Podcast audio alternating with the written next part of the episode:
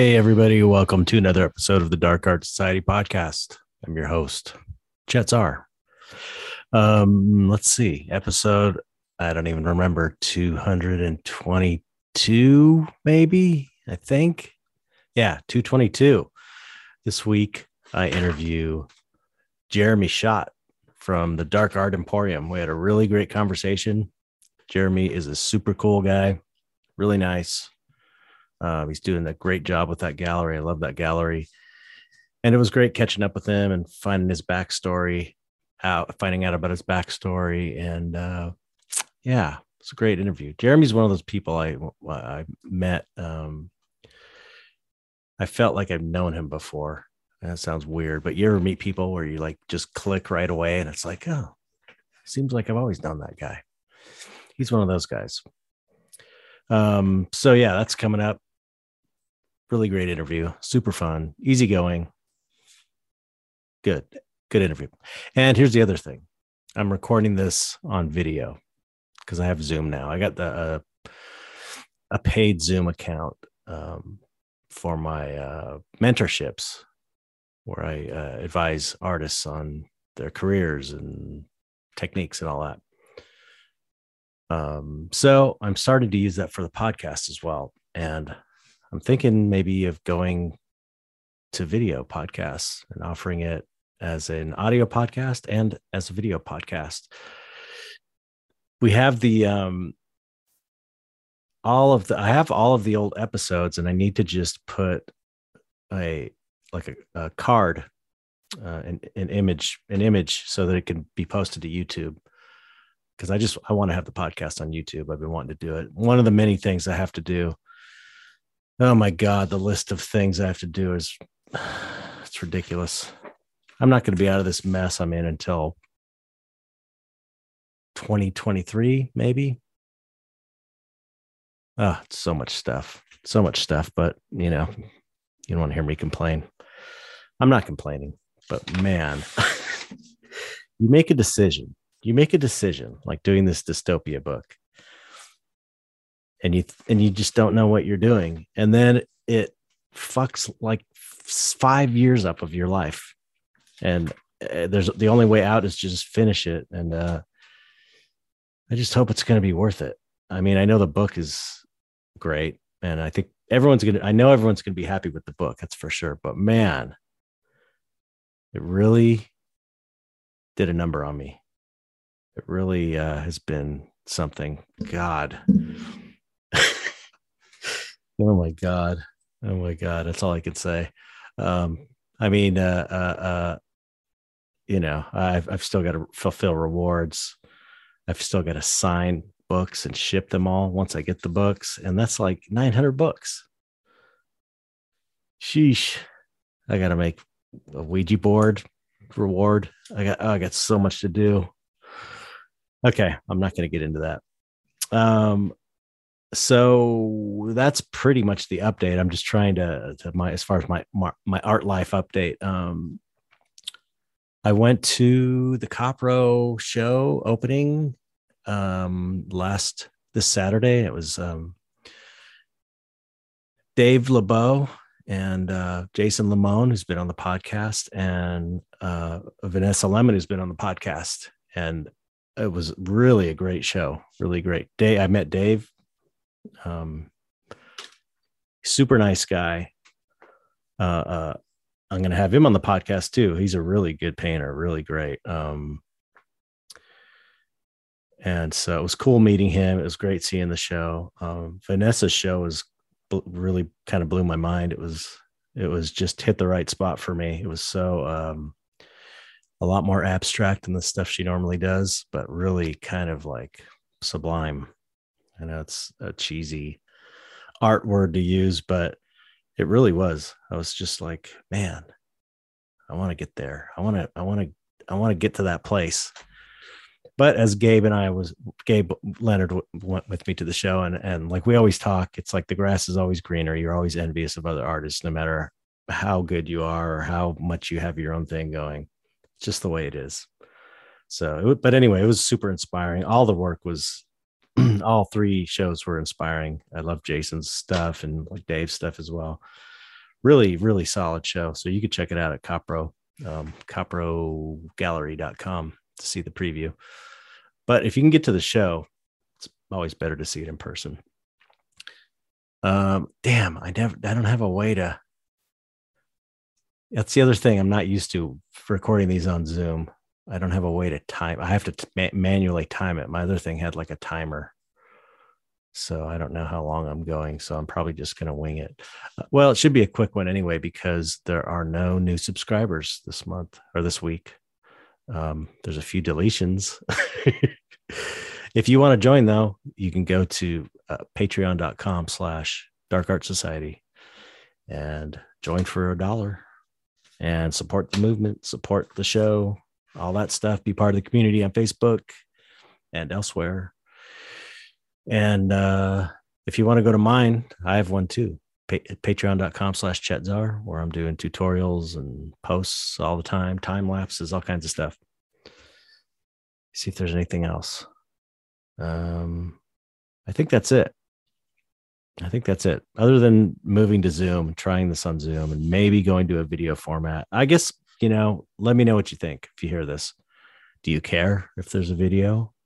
I like video podcasts myself, but um, a lot of people listen while they work, and they don't really need the video element. And uh, I've got, you know, my you'll if you see if I do end up making this into a video, which I'm not sure I'm going to have time to right now, it might have to come later but um, man, my background sucks. It's just my office and it's a mess. So if I do,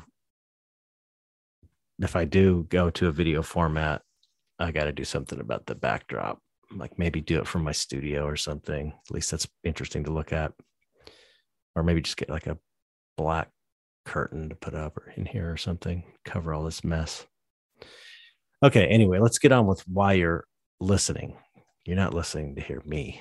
You're listening to hear Jeremy Schott from the Dark Art Emporium. And here goes the interview. I hope you like it. And thanks for listening.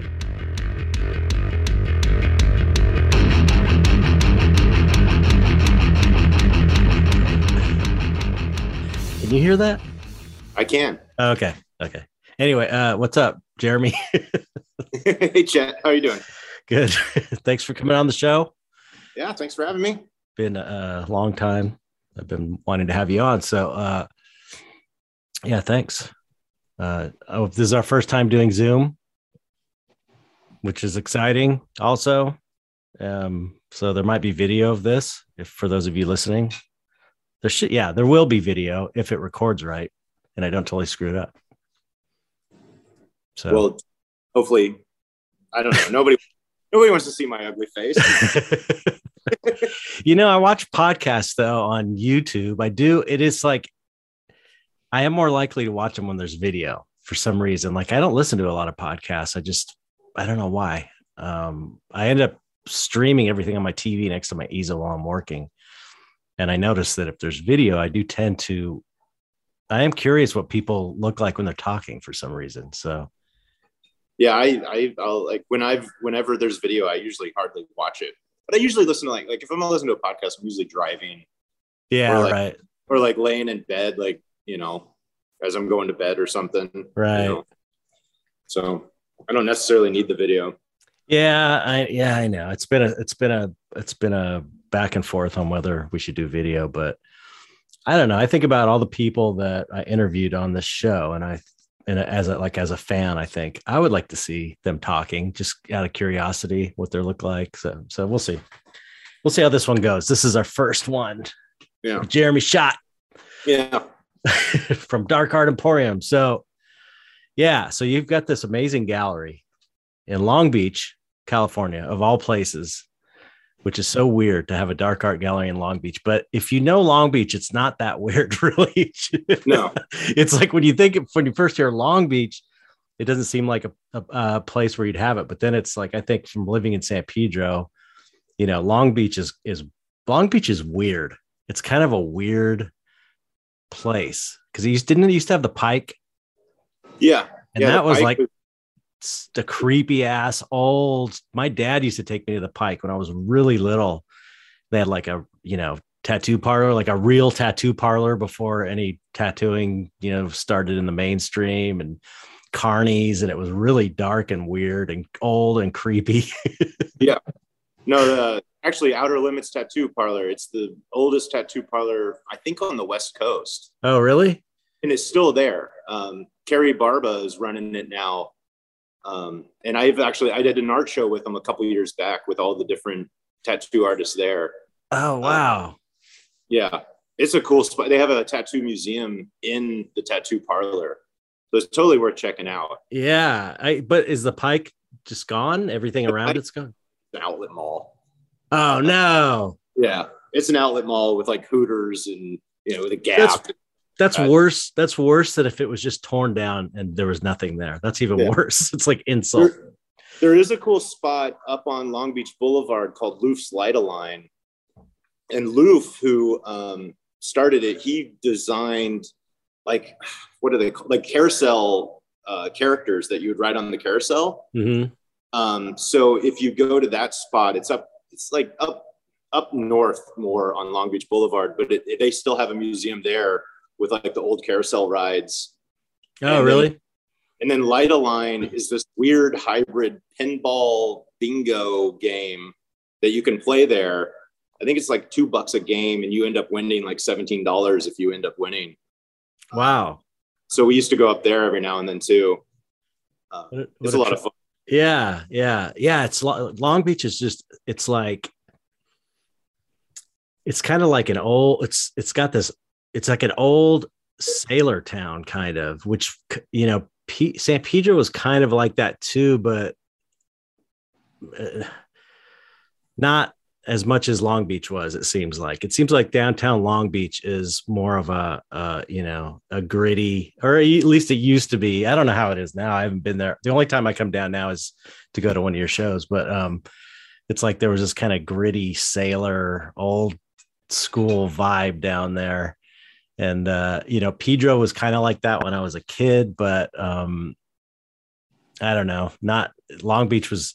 I'm not having to. I'm not describing it well, but it's like a. I don't know. There's it's there's a darkness to to it. That's how Yeah. it feels. That's how Long Beach feels to me. But it's like I kind of like it. Yeah, I love Long Beach. It's Yeah. a, it's a really cool, diverse, Mhm. just bizarre. Like I'm from, I grew up in Texas and I lived in Austin Oh, probably like five years before I moved out to California. And when I found Long Beach, it kind of reminds me of Austin because it's oh, really? It's weird. It's like a big little town. Like Mhm. knows each other, and it's weird. Right. Um, so I really I love it down here. It's a great. yeah. It's a, it- it's cool. It's like it's like Pedro is kind of like got a a dark, depressing vibe to it, and Long but Long Beach has kind of a dark feel to me, but it doesn't have that kind of depre- depressing vibe that San Pedro has. And I don't know if that's just because I grew up there or not, but there's like a there's like a heaviness in Pedro, but Long Beach is like it's like it's kind of reminds me of the Pike in a way. It's like it's it's like a weird carnival. It's like it's dark in, in the carnival sense, old carny kind of sense, but it's uh it's a it's funner and weirder yeah. than, than like P- Pedro, where Pedro is just kind of like depressing. Well, Pedro, don't get me wrong. Pedro's coming up. Um, Pedro's Yeah, yeah. Because Long Beach is getting you know gentrified and expensive now. So right. a lot of people are moving to Pedro. Actually, my band's playing on Friday in Pedro at this uh, bar called the Sardine. Oh wow. A really cool, like kind of divey, but like I don't know, like it's like a record store, music venue, bar. Like Hmm. it's a really cool hangout spot. Like I wish it was in Long Beach because I'd be there all the time. really? Yeah, but driving over that bridge after two beers is pretty scary, you know. So, yeah, my grandpa worked on that bridge. yeah. He's I got old Super 8 footage of him like hanging up in the in the sky working on the Vincent Thomas Bridge. It's crazy. But uh yeah, I think maybe I, I my hangups about Pedro are a little are more personal, maybe because it just it seems like Pedro is this one of these places. Not that this is the Pedro show or anything, but since we're talking about it, it's like one of those. This it's so cut off from everything else. It's very like it's uh, insular and people like don't leave it. Yeah. You know, it's like people grow up and they stay there. And I don't know. Anyway, let's not talk about it anymore. I could go off on on for a long time about it, but uh there's it's there's really cool parts of Pedro for sure. I mean, there's there's a lot of good parts to it, definitely. Good aspects to it. Anyway, so okay, you grew up in Austin? I grew up in Houston. In Um, Houston. I would have yeah, I never thought you were like a Texas guy. Yeah, I grew up in Houston, and then I was enrolled at UT. Um, I didn't actually go, but that's what got me to Austin. Um, so I, I was in Austin. I found Sixth Street, live, live music, and you know the party scene at 21 years old. Like I didn't want to go to school. Right. You know when when Texas is so damn hot, like you know you wake up you wake up hungover. You don't want to walk those four blocks to get to class. So Any excuse not to go. yeah so i uh i kind of like kind of dropped out of uh college for a second and then found my way here and went to chapman film school and got a degree at chapman film school Wow, where's Chapman Film School? uh, in orange oh, okay. yeah So what's your how i did got you off the plane. I was like fuck it i'm not going back to texas really how'd you end up in that in uh Orange County? Just from the film school or Yes. film school oh okay. yeah, I wanted to go study film. Like since I was a kid, like film was always my thing. Um, and so I did that for a bit and got my degree doing that. And then, um, you know, did all kinds of freelance work, you know? Did you make movies when you were a kid? Yeah. Yeah. There's like little, like the, you know, the VHS or VCR or VHS camcorder my folks had. Which what what size tape was it? How old are you? that's that's that's how I can tell your age. Is 41. So it was the, the VHSs. it was the big VHS ones. Oh, Yeah. okay. Because then then they got we got the smaller. Remember? Then they had the Yeah. smaller tapes. and it's all cards and Yeah, yeah. Um, yeah, we I'd make little horror movies with my sister. Um, my sister's six years younger, so you know I was like maybe ten, you know, and put a put a mask on with like an eyeball hanging out. You know, the woman who got hit by a truck. It was like a little like movie. Wow, that's so similar to to myself. I used to do that too. Um, but I'm like 14 years older than you, so I was doing them on Super 8 film cameras. Yeah, and um, but that was my first thing before I before I got into makeup effects. I mean, it was art, you know, drawing and art first, since I could stand up and walk, but um, and before probably, but that was my first. Uh, that and riding motorcycles, I guess, racing motorcycles. But the main, you know, the main creative outlet is like I wanted to make movies. That was it. I found Yeah. my dad, dad's movie camera in a closet, and I just somehow I don't know how I started, but I started making all these movies, and um, oh man, it was so fun. And it's like, and then I got into effects when I was twelve, and then I just never really went back to filmmaking. But it's like I'm so I, I feel like I feel like now, like I could make a good movie just from this Yeah. early, you know, from the fact that I'm a mo- huge movie fan. I just love film as a medium, and I watch tons of movies.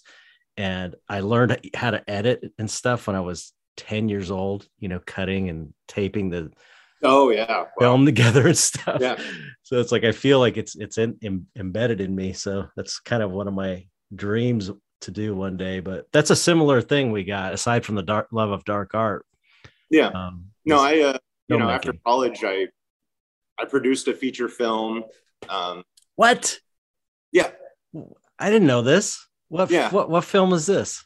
It's called She Wants Me. It's a romantic comedy. My buddy from college, Rob Margolies, he wrote and directed it. Are you serious? I was an executive producer on it. How did you get that gig? It was just friends. It was friends, and like we've just raised the money and made this movie. Like it's Oh, crazy. It says, I think it was like nine or ten years ago, um, because it says executive producer Jeremy Schott and Charlie Sheen, because we got Charlie Sheen involved. wow. yeah, uh, it was one of those like it's it's an okay film. Like it's not like I'm going to tell you you have to go see it. but, Yeah, right. Um, but yeah, we got all kinds of like we got Hilary Duff in it, and Josh Gad was the star. Um, Okay, wait a minute. I gotta Newman- write the name. I get- Seinfeld, like I- I, I'm I'm blown away here. I, I'm gonna write this down because I have to see this. What's it called again? she wants me. She wants me. Wow. So it was, what was the budget for the movie? I think it ended up being like four hundred thousand dollars. Oh wow, super low budget. Yeah, it was a low budget. Um, that was kind of like my foot in the door of trying to do that kind of stuff, and it also kind of made me realize I didn't really want to do it. right.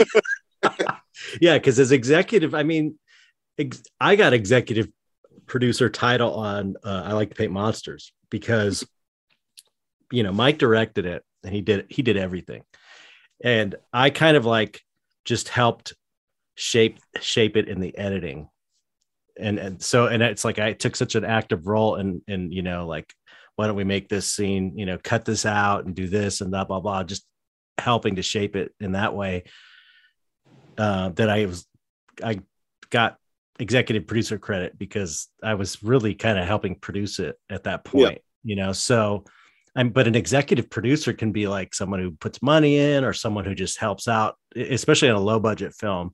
So it's like what what were what was your main was- role was- in that? Everything. Everything. I put I ended I put some money in. Um, we had some producers that just kind of like when the film was done, like just kind of disappeared.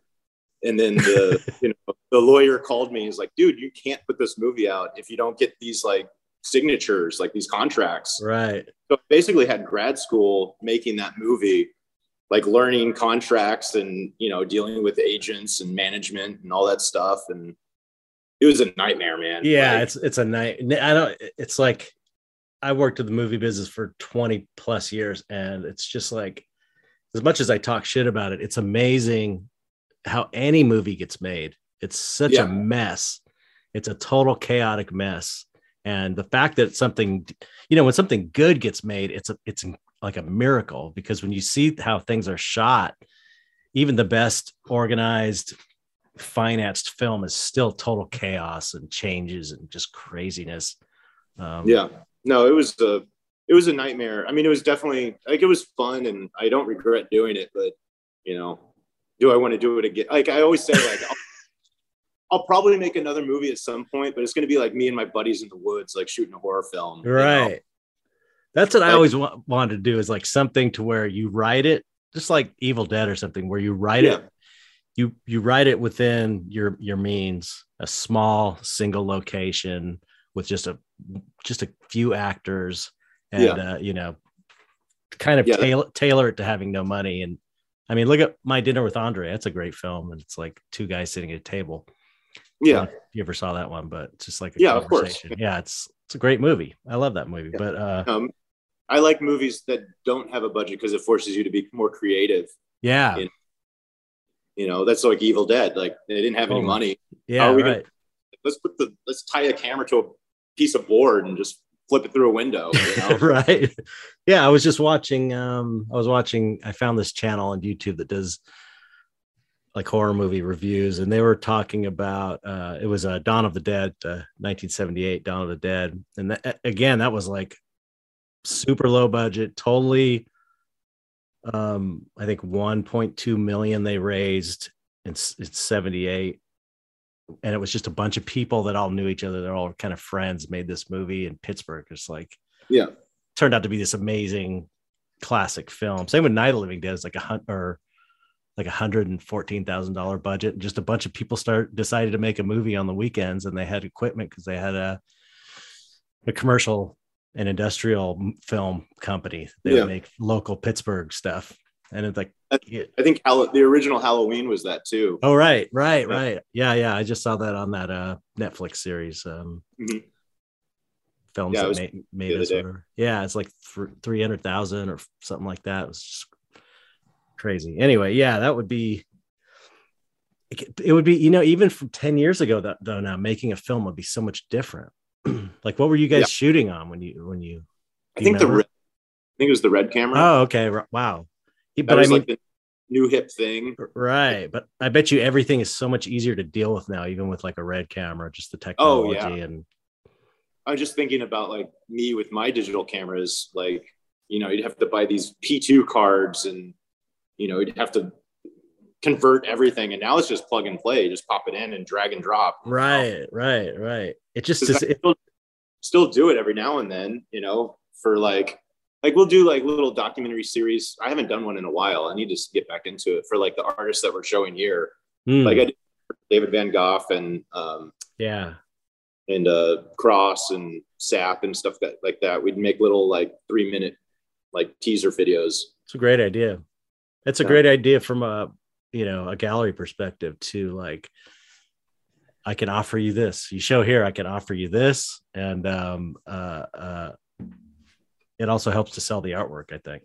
Yeah, no, it's a. I need to get back into it. It's just as we've grown, I've just become so more busy than like finding the time, and then showing artists that aren't local is it's kind of difficult to do that now too. Right. Oh shit! I just realized something. What time did we start? My old way of recording has a timer. We Oh. started. so we probably started like Fifteen minutes ago, maybe. yeah, yeah. Okay, sorry, around there. sorry, sorry, everybody for my lack of professionalism. Okay, so all right. I usually have like a little timer I'm able to watch when I do it through Skype. So okay, um, so uh, yeah, okay, sorry. So bad. I'm so bad. So bad at this. I don't know why I ever Okay. started. You'd think after two hundred and some odd podcasts, Well, if I was doing it on Skype like I normally do, it would be like, yeah, just well, it's just. I didn't. I don't know how to use Skype. no, it's like I I I've been paying for a Skype account so that I could do this for like two months now, and I'm just haven't had the time to figure out how to use it. So I figure uh, I did a little test with Gabe Leonard, and I think I got it now. But anyway, okay, so um, I, I'm guessing you were interested in horror movies as a kid and stuff. Oh, yeah, Troma. Troma was my my bread and butter. you're a Troma guy. Okay, yeah, because Oh. that. I love like Toxic Avenger is probably favorite movies of all time. Wow. Okay. Yeah. So those are that's like the whole.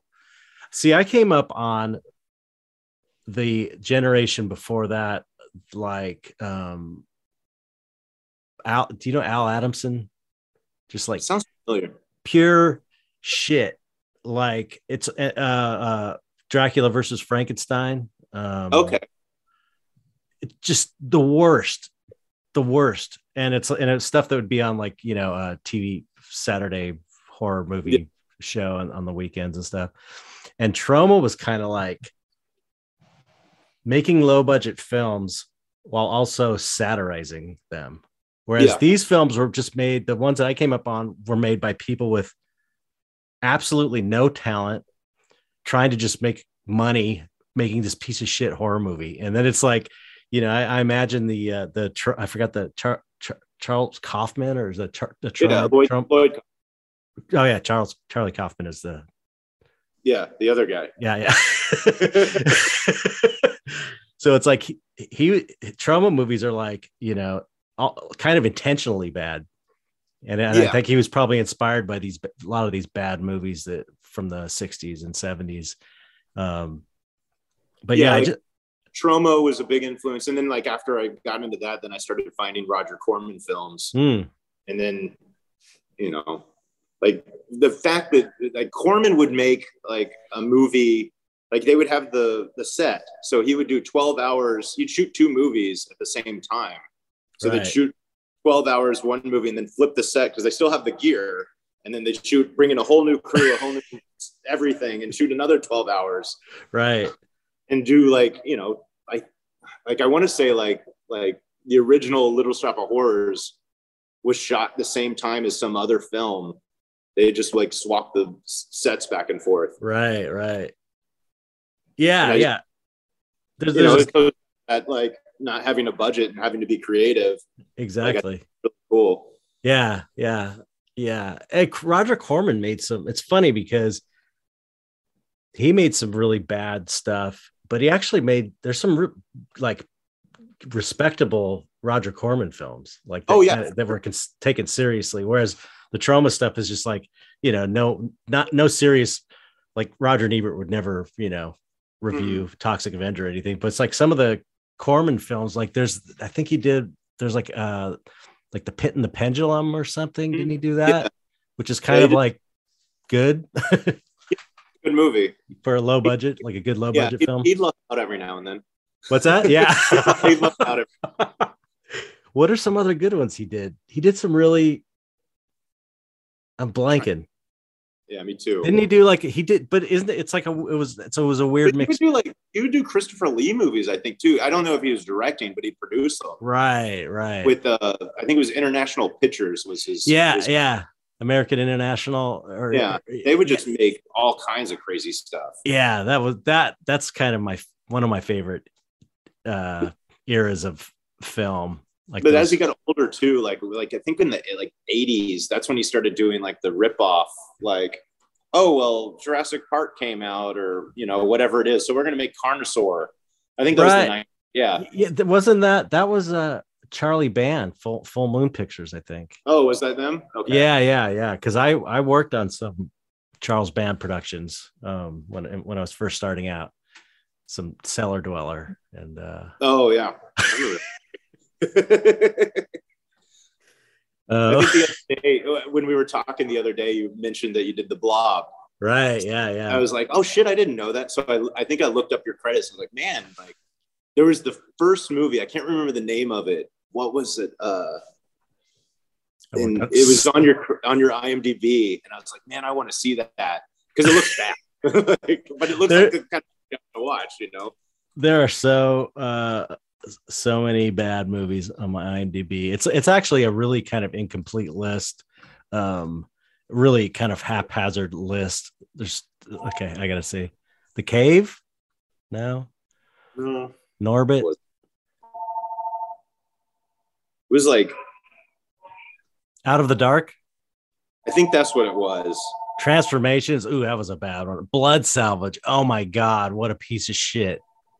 Yeah, yeah. There was a, a couple on there. I was like, I didn't know. Like, I, I always forget that you did that. And yeah, in my previous life. yeah, what was the name of it? It was like early. this one's 88, Out of the Dark. Let's see. Oh, you worked on Freaked. Yeah, I did the cowboy. I love that movie. Yeah, that's a good one, huh? That's a great movie.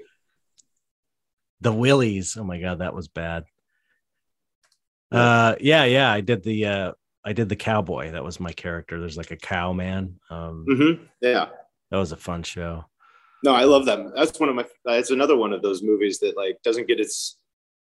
You know, people don't pay attention to it, and it's fantastic. Yeah, yeah. It's it's a crazy movie too. Um I actually have a painting of what's his name, uh, the main character in that. Nick Caesar painted a, an interpretation of that. I have that in my house.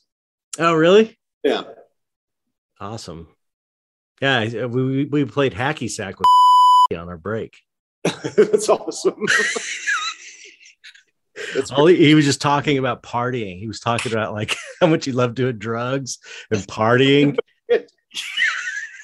Mister, like you know, because he, he was always like, "Say no to drugs." Uh, uh to- oh uh, yeah, but he was just like talking about just people that work in the film industry are fucking nuts, man. I swear, you Oh. meet these people. I uh, we did a uh, on the blob. We did a Hoyt Hoyt Axton. Hoyt Axton was going to be in it. You know Hoyt Axton. He was in. He was the father in Gremlins. okay, yeah, yeah. He was going to be the sheriff, sheriff, the sheriff in the blob, and then he, I don't know if he died or if he just they didn't use him, but he was wasted when he came in, man, to get his life cast. He was really cool, but he was like he was like looking through you. He was so Yeah. fucked up on something, drunk or something. There's so many crazy people in that business. Yeah, Uh, like when we did the uh when we did She Wants Me, like Charlie Sheen showed he had a bit part Oh. in it. That's how we got him as the executive producer because he was it was during that whole like crazy uh Tiger Blood, that whole era of Charlie Sheen. So he just locked that girl in the closet in New York. And that was the headline at the time. And he was supposed to be on set the next day. is he going to show up? And then he shows up. You know, TMZ's all over the place. Whoa. Um, and he was he was a total pro. Like as soon as like the cameras would roll, like he was on. But you know, like you do the the walkthrough real quick, and then he'd go outside and like smoke ten cigarettes, and then come back in and actually knock it out. but I mean, you know, talking about nuts in the industry, shit. Yeah, yeah. This that's I mean, it's part of what is cool about the film industry is there's a lot of kind of crazy, wild characters. I guess you know this is if you think about it though, this is I just true in the arts in general. Because I was thinking, you know, you know about bands, which we'll get into as well. It's like, uh, as a musician, it's like there's all kinds of crazy fucking musicians too. That once you get into Oh, that yeah. industry, they're just like crazy people in a good way and in a bad way. But you know, I guess it's just a part of part part of the uh uh, uh and the same in the art world you know Yeah, there's sure. like all kinds of crazy people in, in in the arts so but that's why we love it um yeah you're a musician as well Yep. Yeah, I play bass in a couple of local bands, and then um, then I used to tour with bands doing video work. I do documentaries in them on them as well. So like you know, like I'm buddies with Cannibal Corpse, and like it was all mostly like death metal, heavy metal stuff that I was working with. wow Like, Suicide Silence was my main gig. I toured with them all over Oh. the world like twice. which band Suicide Silence. oh, okay they're like a kind of a younger death metal band from Temecula, I think, or like, um, so I toured with them. I went around the world twice with them. Um, and wow they're still good friends of mine. I actually was in Vegas with them on Halloween. wow So, how'd you get in that scene uh, their manager was a buddy of mine in college. And, you know, he, one day he was like, Hey, you want to come to the show and hold a camera and shoot a video? And I was like, sure, why not? And it was like, I was more like, I grew up with punk. Like I'm not a metal guy until I Right. got same here uh-huh. like same here and then you know i walk in and this is like the most brutal death metal i've ever heard and and there's 14 year old kids like having the best time of their life and it's like when i was 14 like you know i was like screeching weasel like it was like pop punk kind of stuff. Like, right. brutal. You know so when did you Uh, start playing in a band? Well when i was in high school i played in a, a band.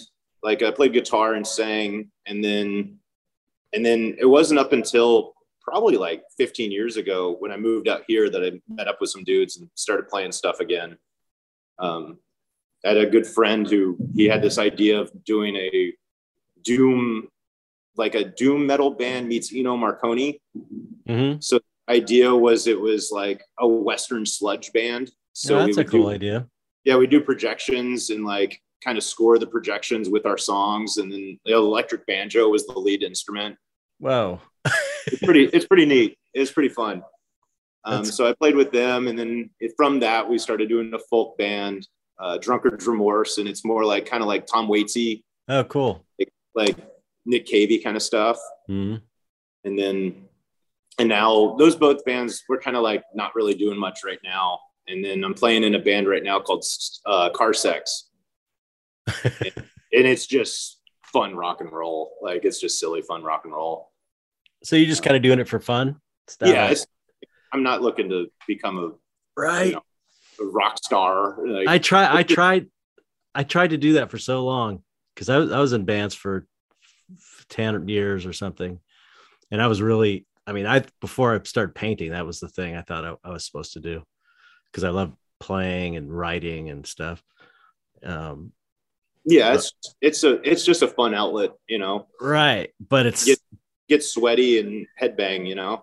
Oh yeah, it's so much fun to play. So much fun to play live. But man, I I, I say this often. I'm so glad it didn't work out for me. Not only because the music industry took a shit, because that's like I, I was getting in right before the music industry took a shit. Like in the late '80s, it was like late '80s, early '90s is when I was trying, and um, the music industry basically fell apart right Yeah. after that. But even if it didn't, it sound touring to me sounds miserable. Unless you're young and wild and you like to party, maybe, but I'm just not that kind of guy. It just seems like it would be so some serious drudgery.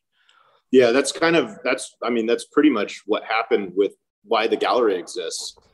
Is you know I was I was touring with them. I you know we were I was traveling constantly. Like I was doing freelance work, touring with Suicide Silence, um, other other stuff here and there. Pro wrestling. I was shooting pro wrestling, and like at one point I was on tour with Suicide Silence, and they were opening for Korn, and I was holding the camera backstage, like, man, I don't want to do this anymore.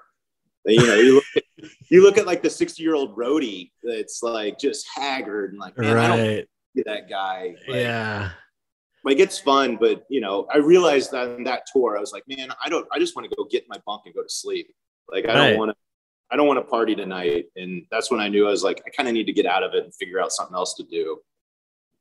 Um, Yeah, you so- got to be suited to that kind of work. I think. I think it takes a certain kind of person, and then you you hear about people, um, musicians that like John Entwistle. I mean, I'm all, all- oh yeah. talking old school. It's like he used to do.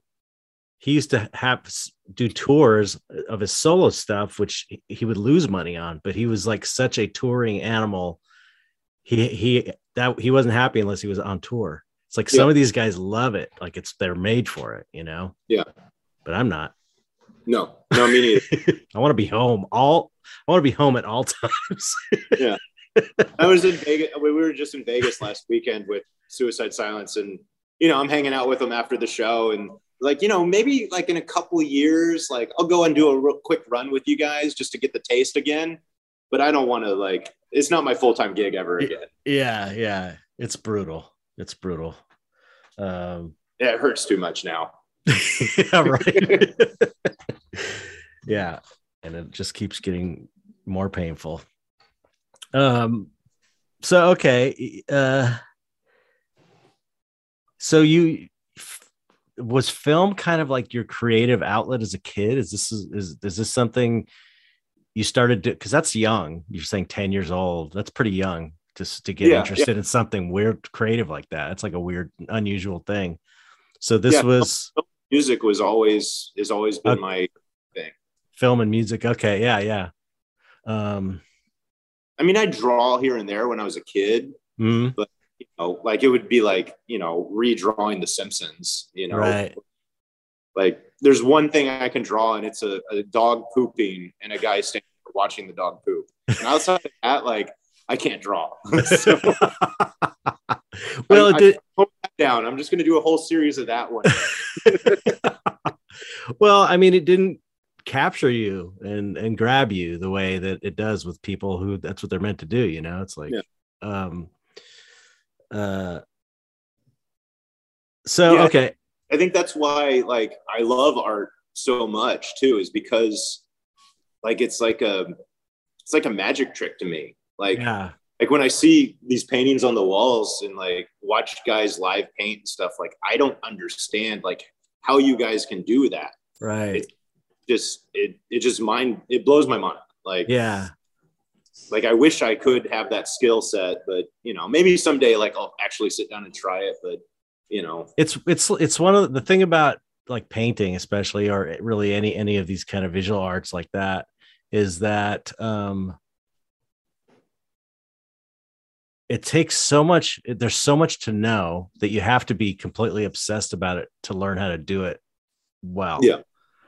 because it's like if you're not obsessed with it you'll just give up because it's too hard. It's hard to do you know and um so you have to have that kind of inner passion that that drives you. But you know the same could be said about filmmaking.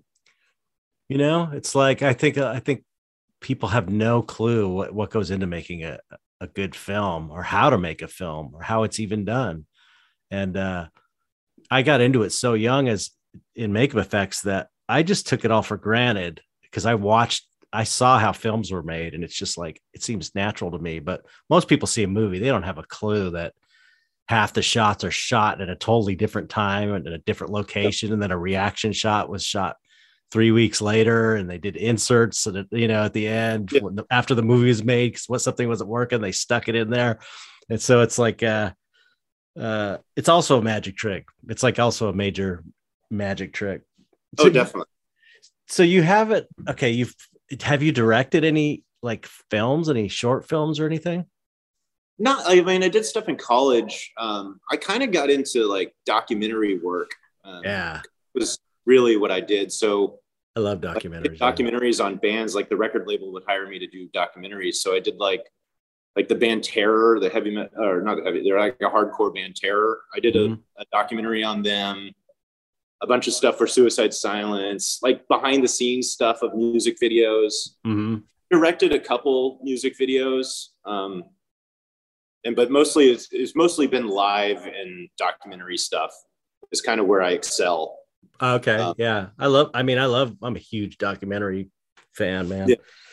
i watch more document i watch mostly document i before i was i remember when i was younger i was like i hated documentaries i would i love reg- regular movies horror movies dramas Yeah. comedies whatever and then and then it flipped when i started i started researching when mike was going to do this documentary about me i started watching documentaries and i just got hooked and, Yeah. I, and I never went back i mean i still watch movies a little you know here and there but i guess Yeah. it's it's good for painting because you just put it up and sort of listen to it and, Yeah.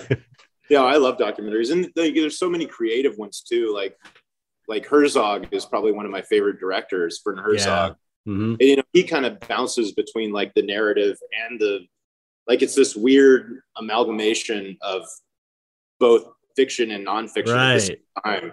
yeah yeah That's so cool and creative, and you know, yeah he's super cool he's just like he's become like a a I don't know what you call him, a guy, like he, just his voice. He's like Yeah. a brand or something, you know what Yeah. I mean? He's like Like an Fitz- icon, kind of. like his movie Fitzcarraldo, which is like one of my favorites. But like, you know, it's a fictional film, but like they really pulled an opera boat over a mountain. Right. Yeah, yeah, yeah. Know, like that's wild. Yeah, me. he's yeah, he's like the crazy obsessed filmmaker guy, yeah, you know, that's just w- willing to do anything. I saw that I think it's in My Best Fiend, that documentary about um that crazy motherfucker what what, uh uh, Klaus Kinski. Oskinsky. I Yeah. think I think it's in that one where they talk about that whole thing and Yeah. how the how the natives want to really wanted to kill. Uh, yeah, they wanted to kill Kinski because he was an asshole. he was- yeah, that dude was like, you know, he was an He's a- asshole, but I think he was mentally was ill. No. Oh yeah, he was brilliant for sure, but he was like Yeah. bipolar, I think, or something. Oh, I'm sure. Yeah. Yeah, but but amazing. Amazing. Sometimes that's what it takes, I guess. Yeah, like I've always been drawn to like the the weirder stuff. Like you know, like Crispin Glover is one of my favorite actors. You know, and he makes Yep. film. Yeah, he directs films and produces films, and like they're nuts. Like, yeah. I've I've, I've never seen one, but I've heard a lot about them. they're crazy. Yeah, So, yeah. Um yeah, so you grew you you lived in Austin, which is where Daniel Johnston got kind of got his start. mhm. So are you a Daniel Johnston fan? Of course. Yeah. Yes, I figured. What, what's not to like? No, I, I, yeah, like that and the Butthole Surfers. Yeah, yeah. Coming out of there at this time, and you know, there the Cherubs and like these weird. I know Texas always had this weird punk rock scene Right. Yeah. It was always just kind of odd because it was, you know, we're kind of like down there in the South, like Yeah. with all these rednecks. you Yeah, know? yeah, it's a trip. It's a trip. Um yeah, that was such a great time for music. It was really amazing. Butthole Surfers hanging out with Daniel Johnston. Yeah. You know, it's like that's a great documentary. That's why I brought it up because uh, the devil Oh, and yeah. Daniel Johnston. That's a really creative, excellent documentary. Yes, definitely. Yeah, I, really like that one. And then same with like Wesley Willis. Like if you know if you've seen There's Daddy- a couple. Yeah, Daddy Rock and Roll. I got that. that on one's really good too. yeah, there's a couple on him. Um, yeah, he's amazing. What a crazy world we live in. Uh, okay. Anyway, so so that's okay. That's that's a good history. Now let's get into the gallery because this is uh, uh, this is this is your your crowning achievement is the Dark Art Emporium. It's It's We did. amazing. It's amazing. I, I think I told you when I first saw it. This is if I had a gallery, this is what it would look like. It's kind of like the haunted mansion inside. It's fucking awesome, amazing. So, uh, tell tell me, how did you start this gallery? I mean- Um, well, I was telling you like that Korn tour. Um, the lead singer uh, Eddie at one point was like, "Man, you're like you just like art." Because when we were on tour, I always like, "Well, where's the art museum? Like the oddity shop, like the roadside attraction kind of place." Mhm. I do when we weren't working. And, you know, he kind of put the bug in my head. And so, you know, when we were not on the road, like I'd go to Hyaena Gallery, you know, and I was collecting oddities all over the road and art. And, and then I walked into Bill's at Hyaena. It was like, hey man, like I want to do what you want to, what you're doing. He's like, don't, don't do it. Don't do it. so I ended up doing it. And, uh, you know, we opened the gallery, I guess it was a, a little over five years, like a month of five years. wow. Five years ago. I didn't realize it was that long. Wow. And I started, we were in this tiny little, like 600 square foot spot. One of the walls was concrete wall, which I had to drill every time I needed to hang an art piece. Yeah. Um, and so we were there for like six months and it was weird. Like I opened not expecting anybody to really care. And the, I mean, the community, Long Beach just kind of backed me. Like we had the opening, the very first art opening there was like packed to the gills. Like it was wow. Um, and so probably about six months later, the reason I opened the gallery there was there was supposed to be a tattoo parlor opening on the corner. Um, and they couldn't get their permits. So I mentioned to the landlady, I was like, hey, can I take that spot over? Like when my lease is up? And she was like, how about now? I'm like, fuck, like I just did the build out Uh, months ago, man. Like, I don't know if I can afford it, but and double the rent, double the build out, you know, like, but I I bit the bullet and tried it and it apparently worked. yeah. Here. So I mean now we've moved now we've moved again to an even bigger location, but um Oh wait, you're you're you're you're not on that in that on that corner place.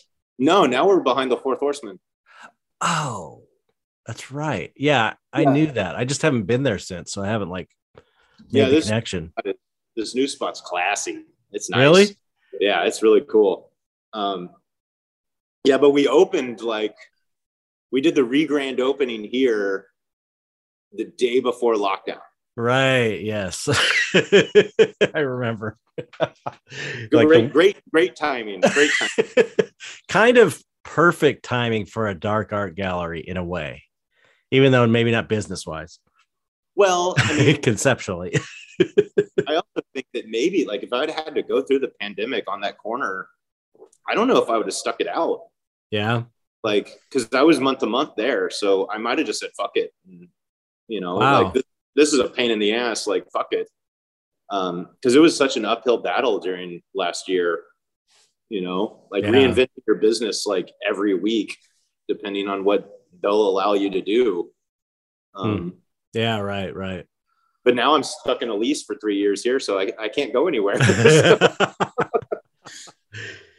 okay, but the, so the I, I'm curious about the the the inception. You know, uh, what what were the art? I mean, why dark art? Why the dark art emporium? I mean, you could have opened any gallery. You know, it's like what what what kind of drew you to to that? Well, I mean, like this stuff is what I like and what I collect, um, and it's what I know.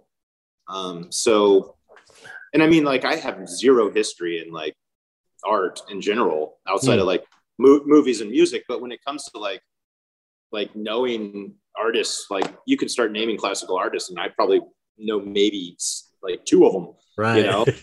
you know um so it was just kind of like fuck it i'm gonna i'm gonna go and learn it and then like the, dark art is what i like and then i know i might have like shot myself in the foot calling it the dark art emporium a little I don't. bit I don't think so. Um, you're but you're like one one of the first this what's cool about the name of that place is that you are one of the first kind of public places to put it uh, on a sign and put it as the name of your gallery like dark art was people were calling it dark art you know this whole dark art title thing but it's like people yeah. were calling it that informally but no one like that I know of was really putting it kind of out there as like an official, you know, an official title of a movement enough to name your gallery after it. You know what I mean? Yeah. Yeah. And I don't know how it really came about. I can't remember. I was just kind of like, you know, I went through all these different, you know, I talked to all my friends and like, what, what should we call this place? And, you know, and I wanted to be a safe place. So like, you know, we started talking about like safe and like everything sounded corny. Right. I'm not going to call it Jeremy Schott Gallery. Like, who gives right. a shit about that? You know? so, like, what am I going to call this place? And like, well, we're going to show dark art. Like, I mean, it's not just. Ex- I mean, it's lowbrow and new contemporary, right.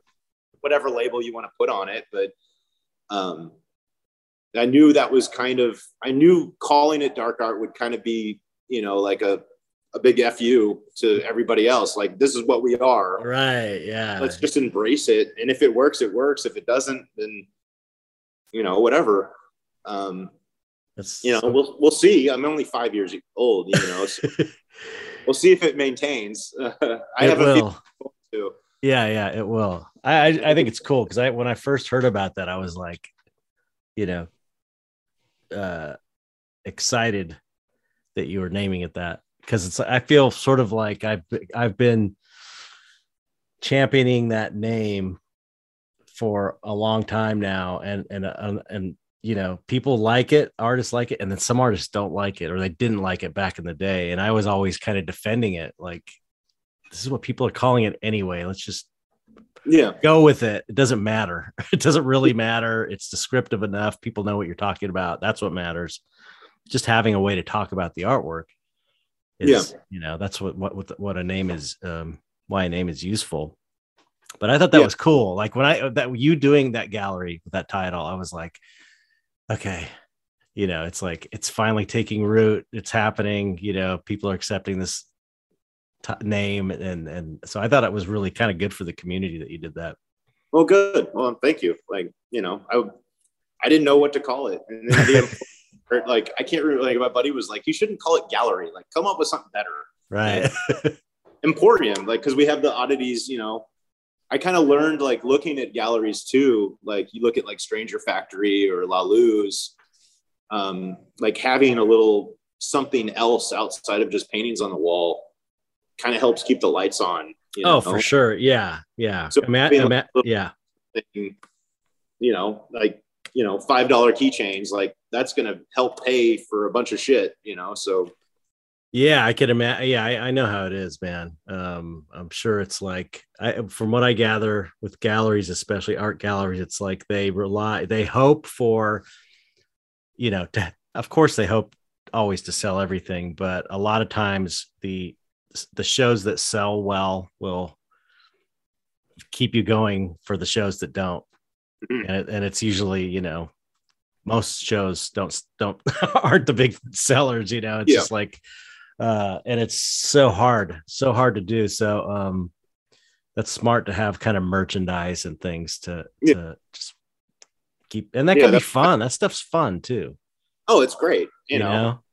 like who doesn't want a human skull you know exactly like, exactly or a, a, second one you know like, right yeah. So do you have a, a what what's what items are are kind of bringing in the most money? What kind of stuff aside I mean, from? I mean, art right now. Actually, like we've been. I mean, granted, we the gallery has been pretty much closed for a year outside of like this year. Mm-hmm. But during the pandemic, like it was all art sales. Um, like uh, online art sales on online art sales like um because we started doing like the the uh, the 3D art tours and then the online like Facebook live openings and stuff. Like we right. didn't stop. We had a year planned. Like we just kept trudging through. and you know, it's kind of kind of fucked up to say, but it might have helped us a little bit right. because it opened us up to like more of a out of town people are finding us now. I think because we shifted so much online. Um, so, but before that, it's dead ducks. The dead ducks are the big seller, like these little taxidermy ducks that we. Oh, okay. I was like, what? yeah, we have these little taxidermy thirty dollar ducks that everybody loves. Wow, They're cute as hell. Like I understand completely. when we do Monsterpalooza, we'll go through like fifty of those guys. You know. wow. Yeah, so it's it's funny to, to there's you, you never can tell what's going to be your big seller.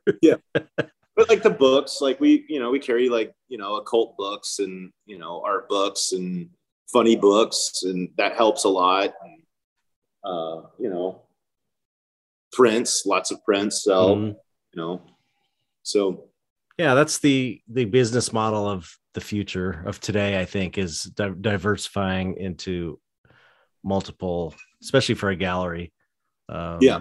You know, I probably on my online store, you know, it's like I've got all kinds of different things to try. You try and hit all the different price levels. You know, it's it's different. It's a different time than, and it's a different scene too. Um, having just these huge expensive art pieces to sell you know and banking everything on that like a traditional gallery no and that's what i uh, we try to keep everything small here too like when i Mhm.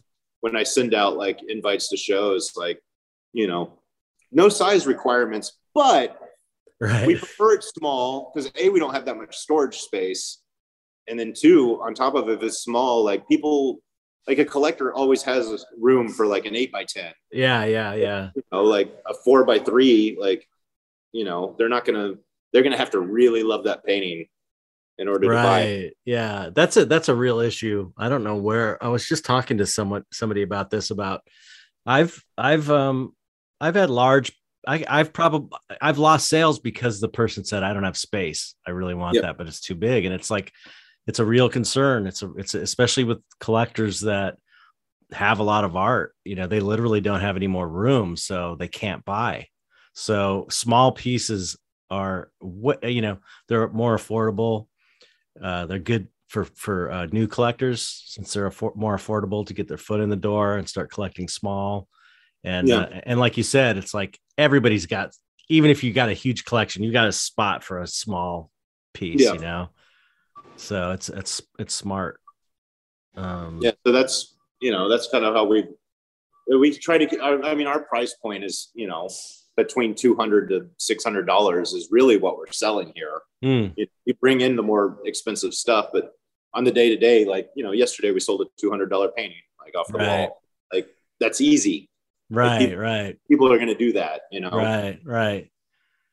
Yeah, that's Um, cool. that's cool. And it's and it what's great about it too is it makes art this kind of art accessible, Mhm.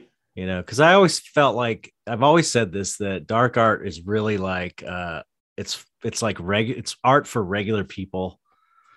You know, I mean, for I, at least for like it's like working class people, basically. It's for, Yeah. it's it's it's like uh you know it's not elitist it's very like it's more affordable and it's you know uh uh i don't know it's it's not at least maybe maybe that's just my perspective but it seems like it's more of a kind of like a people's kind of art Well, it's even like just going to an art opening. You know, like a dark art opening. Like you look around, like it looks like you're at a metal show.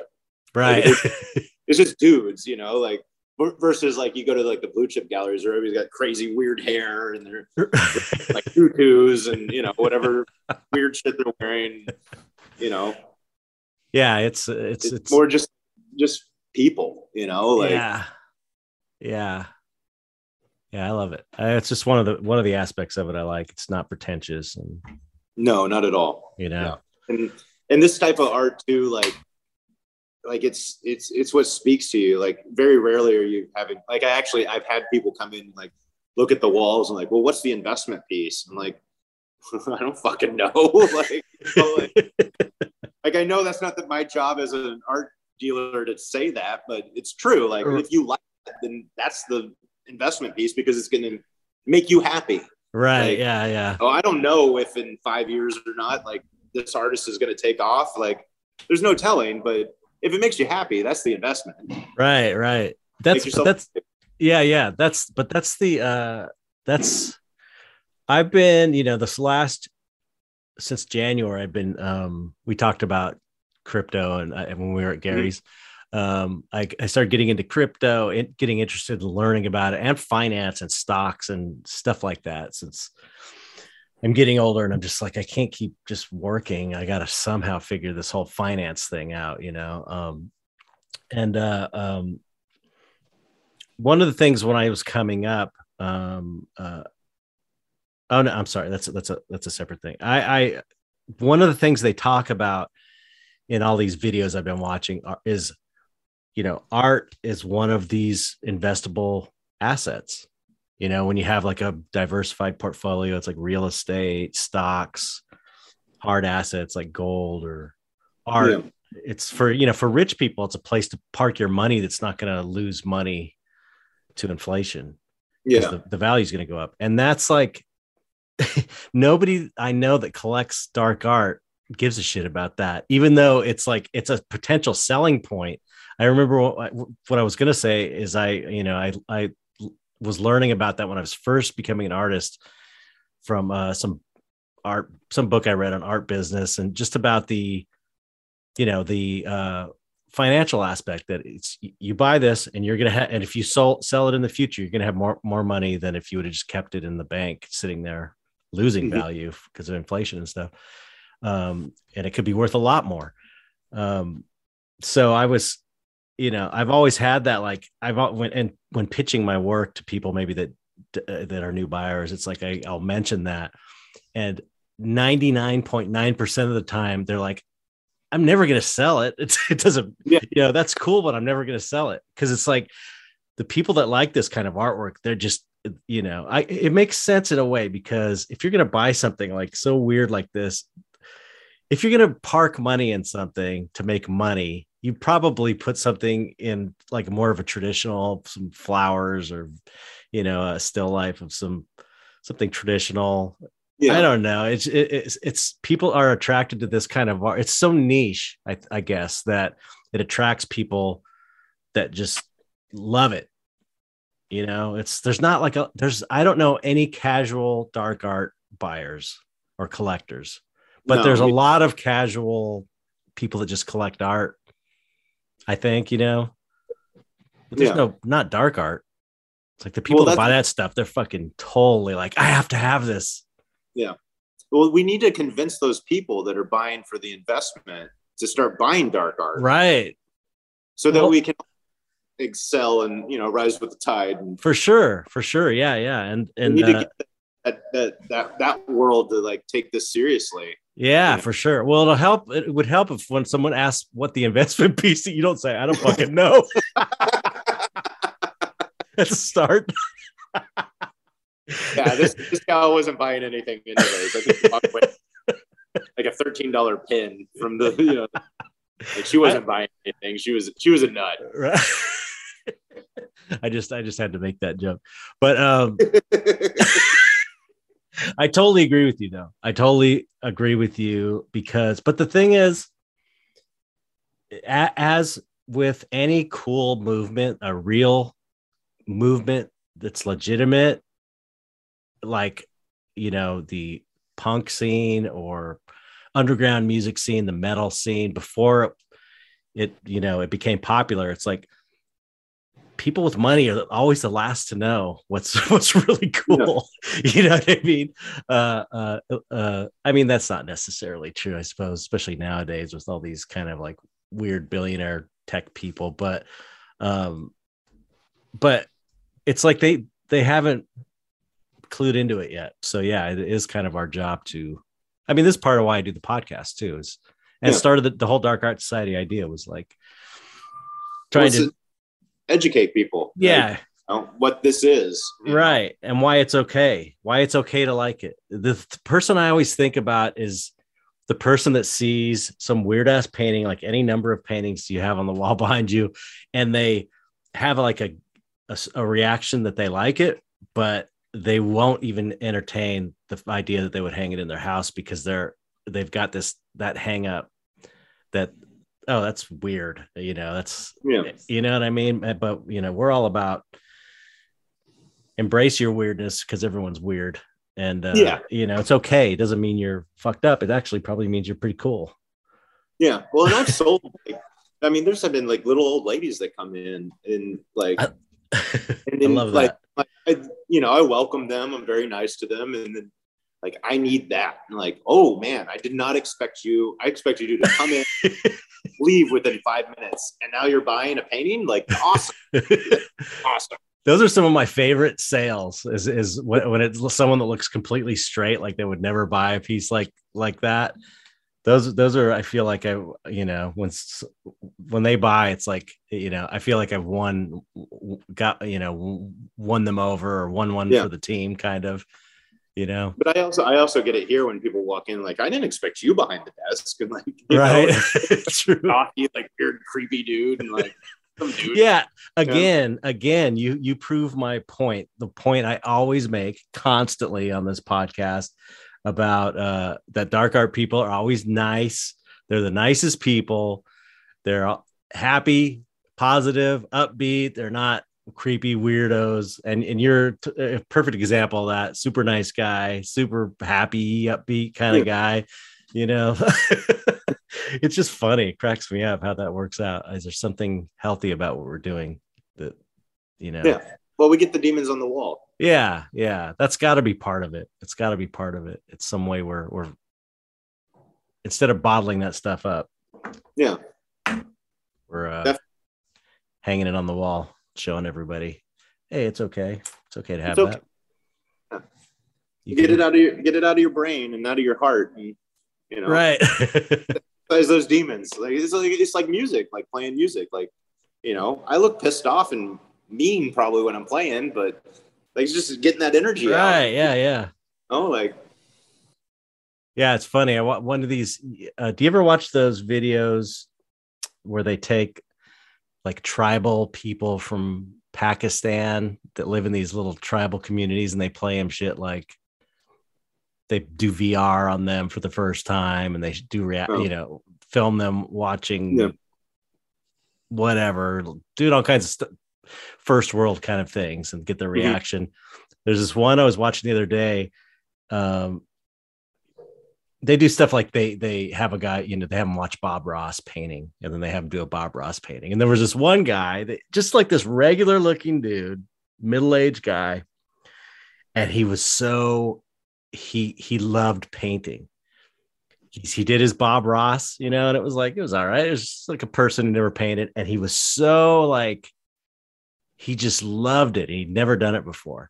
And the same guy, I watched a video where they were showing a, a Metallic a Metallica live uh, song, them playing a song live, and they're showing all these. Some of these people are like dressed in like tribal cro- clothes, Oh. like hard, seriously, like uh, small communities. And that same dude who liked the painting, Mister Normal, just looked like a normal Pakistani guy. He was uh, uh, he saw the Metallica video. It's like a heavy song too, and he's like, "Yeah, it makes me it, it, translated. It makes me feel, it makes me feel relaxed." He said, Yeah. "It's like some of the other people didn't couldn't couldn't quite handle it, but he's like he totally got it. It was like Yeah. soothing to him to see that and feel that aggression. It- it, Uh, and that's how it works, I think. yeah, Um, definitely. I think there's been studies about that. You know, like heavy metal dudes are usually pretty well put together. Like Right. they're mentally okay because because they get it all out with the music. yeah know? yeah yeah I, I used to work with a guy who's who used to always tell me he's funny too super laid back old older punk rocker um and he was like he reminded me of gary kind of gary pressman except way more like laid back and he and he used to say yeah yeah he's talking about GG Allin he'd always listen to GG Allin's headphones he's like it relaxes me all right. That's I was like, GG Allin. yeah. but whatever floats your boat, you know. Yeah, whatever whatever does it for you. Another cool thing about the now that uh, about the dark art community, as you know, I'm the dark art evangelist, so I'm always going to point yes. these things out. Um, self-appointed dark art evangelist.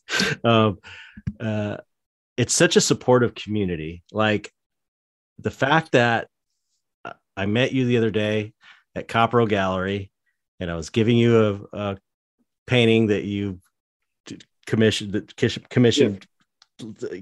brokered for me to commission this Bro- NFT, and and we were all hanging out talking, you know, and it's like, it's there's not this you know, it's not this big competition. It's like everyone supports each other. It's just like with Hyaena Gallery, you know, it's like Gary knows Bill, you know Bill. Everyone's cool with each other. Yeah, no, it's great. I, have been to Hyaena openings with Gary and Erica. They right, right. The three tribes all together, you know, like yeah, like a like peaceful this peaceful coexistence of these three tribes that all are kind of like doing their part for the greater good of the community. It's so cool. Yeah. It's so cool because I know other galleries. I mean, I know like I was, I don't know if we are Oh no, maybe I was talking to him after but I know that like have galleries have spent sent spies like spies over to Gary's openings to kind of like do see what's going on in like yeah. a weird underhanded way, you know. No, when I spy, I'm just there. Like I just like, hey, I'm spying. but everybody, yeah, everybody goes to see what what the other person has going on, but yeah, like, not with like bad intentions to. Like, no, joking, but yeah, yeah, I know. I uh, I completely agree. Like I've never, I don't have any ill will with anybody. Like right. More, I keep telling, like I have artists that show with me that tell them like, don't just show with me. Like hit up Gary, hit up Bill, right. go anywhere else. Like too. Like right. I want you to going with me, but I want you to branch out because the more you branch out, the bigger you become with them. The more it helps me because people are going to look at your work and they're going to see that you showed with me as well. Right. You know, like I can only do so much, man. Like, you know, we only have such a reach that, you know, right. Go to, like, please, like, show with them. Yeah. And, and it's sort of like everybody has their, uh, has their place in that, you know, mm-hmm. just there's different, serving different. It's like Cannibal Flower was, you know, this monthly.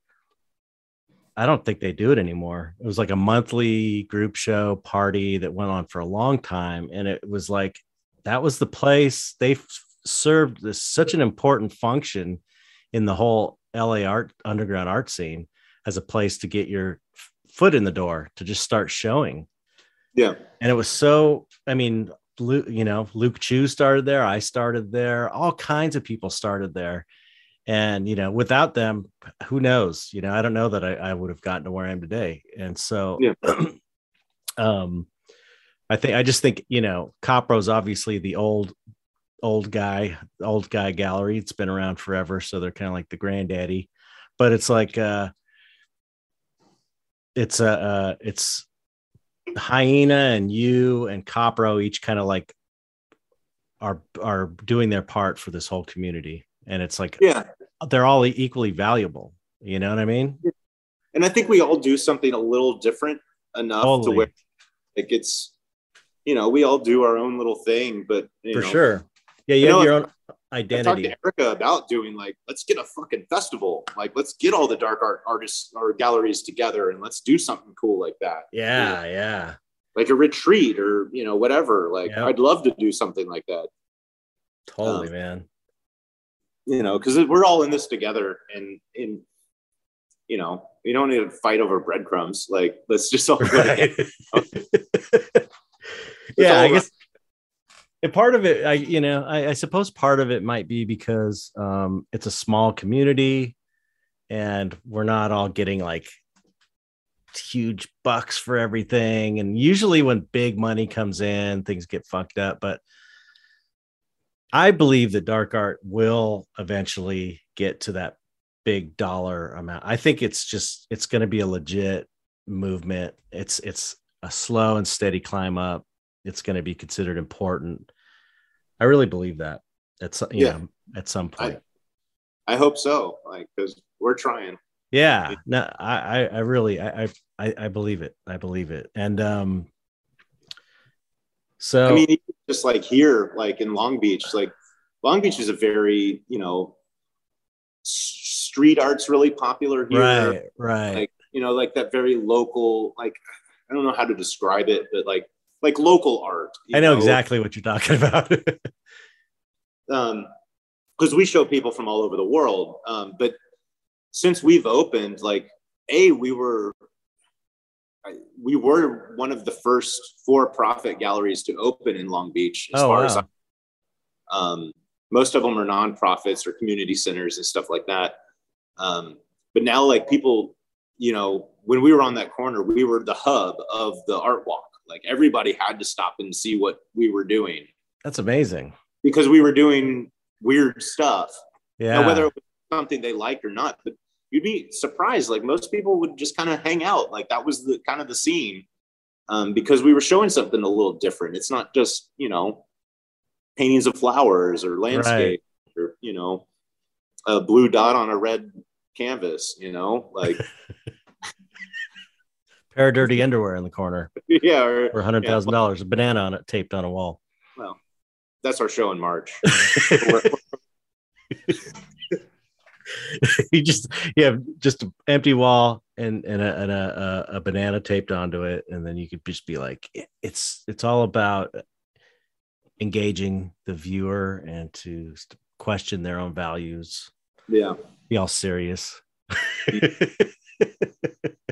the only reason you want to want to care about the art is because you have the the big wall of the the whole bio of the artist. And then it's just doesn't the art has nothing to do with that bio. You know? That would be a good piece of concept art for for that. The art artist bio this long ass super pretentious artist bio. That's the art that's the art piece. Yeah totally i'm into that. I really want to do i've been talking about doing a white wall show because you know our walls are black. Uh-huh. oh and then we'll just shittily paint white on the walls and then you know still show stuff but this is the white. Right. Well I, I i yeah i think it's you know it's hard to it's hard to see it when when you're in the middle of it. And i think that we kind of tend to take it for granted sometime but i really think we're like we're in that we're in that butthole surfers time and the daniel johnston time for for our scene.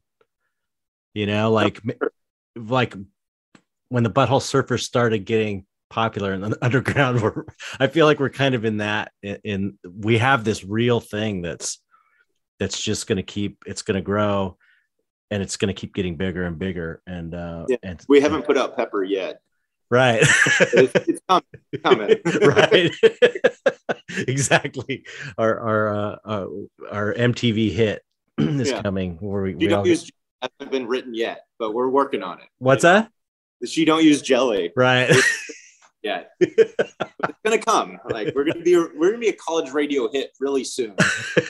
I think we're at that college radio hit level right now. I think Okay. overall, I think we're about to we're primed for the the the the uh, uh, major labels. All right. Get on, be on Atlantic soon. but you know what I'm saying? It's like when when you're in the middle of it, it's just like all you you talk to these old punks like Mike Watt and you know they they were just into this exciting, amazing scene, and you know all these he's Iggy Watts or Iggy Pop's bass player now, and totally Mhm. this respected guy. I'm sure it makes a lot of money now just by sticking to his roots, and uh, came out of this amazing scene that was like a special magic thing that doesn't happen too often, and that's what this scene is. I think. Yeah, I think so. I think we're we're on the we're we're getting there. We Yeah. Just keep trudging ahead and just keep putting our best foot forward. You know, Yeah. it's you know it's kind of hard to like you know talking to you now. You can sit, I can sit back and like look at it, but like I'm hanging a show. Like I'm I just what's the next thing? Like I totally care anymore. Like, like yeah, we're yeah, just that, going, you know. yeah. That that was my point. It's like you know let- until you stop and think about it, because I I'm the same way. It's like I got to fucking I got a million things I got to get done, and I'm like. You know, I haven't taken a shower yet, and just like regular, it's like uh, you know all this bull- regular bullshit. You, you don't realize how how you're, and everybody listening to this podcast. It's like we're in a you have to stop and, and realize what a special time this is because it's not going to always necessarily be like this because as as it gets bigger and bigger it's just going to become a bigger thing and right now it's like we're sort of in that in that i don't know we're in that really a, a good spot exciting it's an exciting time and um, Hope, hopefully in five years we're wearing me and you are wearing weird clothes at like the blue chip gallery. yeah man the weird hair. well, you think about it, people like Guillermo del Toro, they've been buying this stuff. Yeah. There's this crossover with like comic book kind of art and that genre type stuff. Um, so it's like these people that bought in early, it's eventually they're going to be the the big big time collectors that got in, you know, just like buying a stock or a crypto really early, Mhm. Yeah. you know, or buying a Mark Ryden like for three grand or 15 Yeah. bucks or something. And yeah, it's exciting. It's exciting. It's it's it's just weird because we're always just like you, me, Gary, everybody, Jeremy. It's like we're all just fucking hanging on for dear life. You know, I just sold out this show, but it's gonna, you know, a couple months I'm gonna be like going, fuck, I gotta come up with you know some more money because it's it's just the way it goes. Because there's then you'll have nothing for a month or two, and uh, No, rent's rent's rent's coming up. I, let's do a sale. right, exactly. Like all up, like, hey, I'll hook you up real good. that's what I always that's what I say say I was like you know you always know when I have to when my bills are due and I don't have enough money to cover them when I have a sale Yeah. usually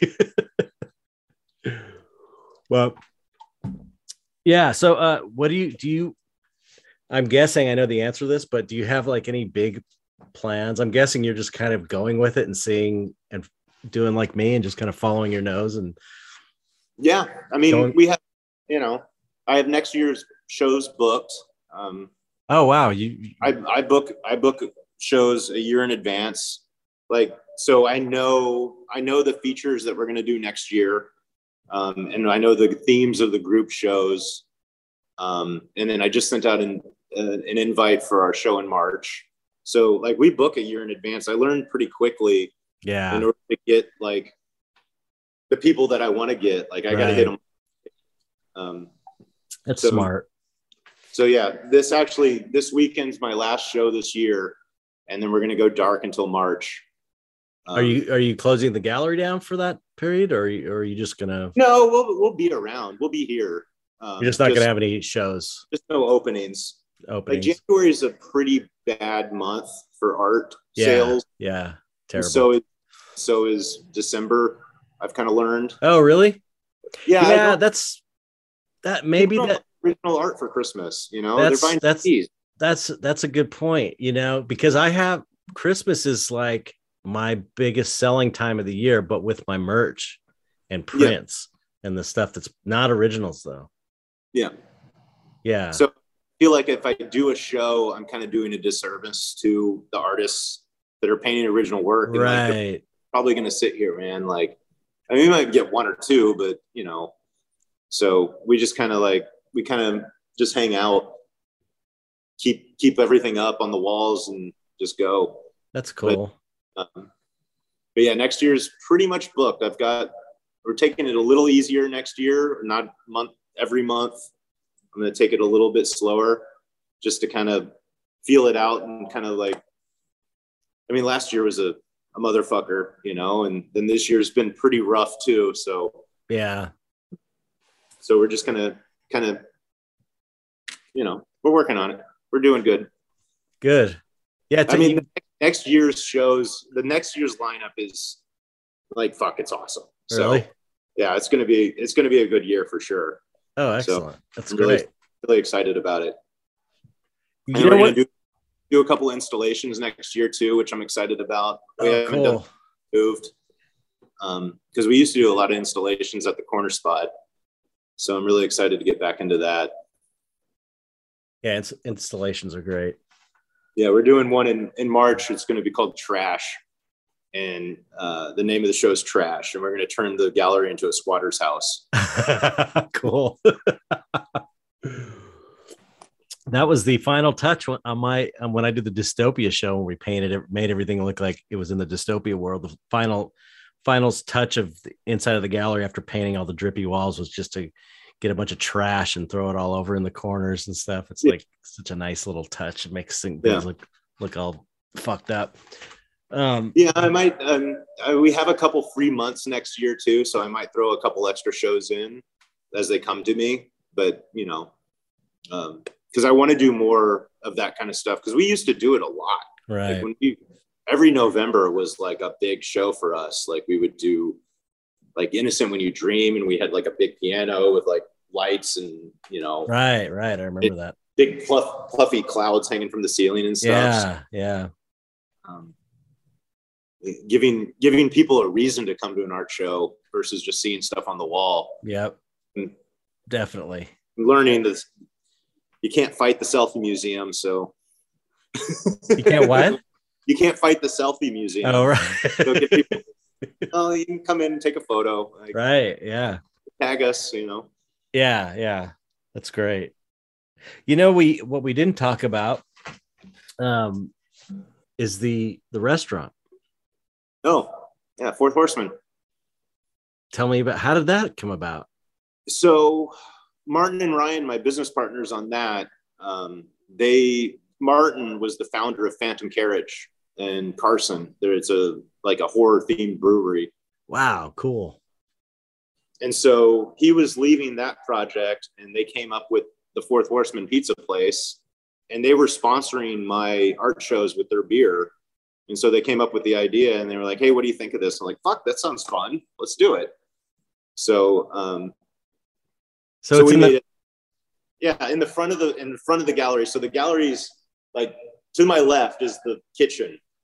Is the wall that Ah, the I keep I keep thinking that you're in the old place. Yeah. It's so weird. Okay, so okay, Yeah. go on. Sorry. So, um, so yeah, the, it's like a horror heavy metal themed pizza parlor. Um, we have like a big projection screen that plays horror movies and heavy metal's playing, and then Ah, sounds amazing. and now our spot, if you're walking to the bathrooms, there's two bathrooms and there's a door that says DAE, and you open it up and then you're in here. Wow.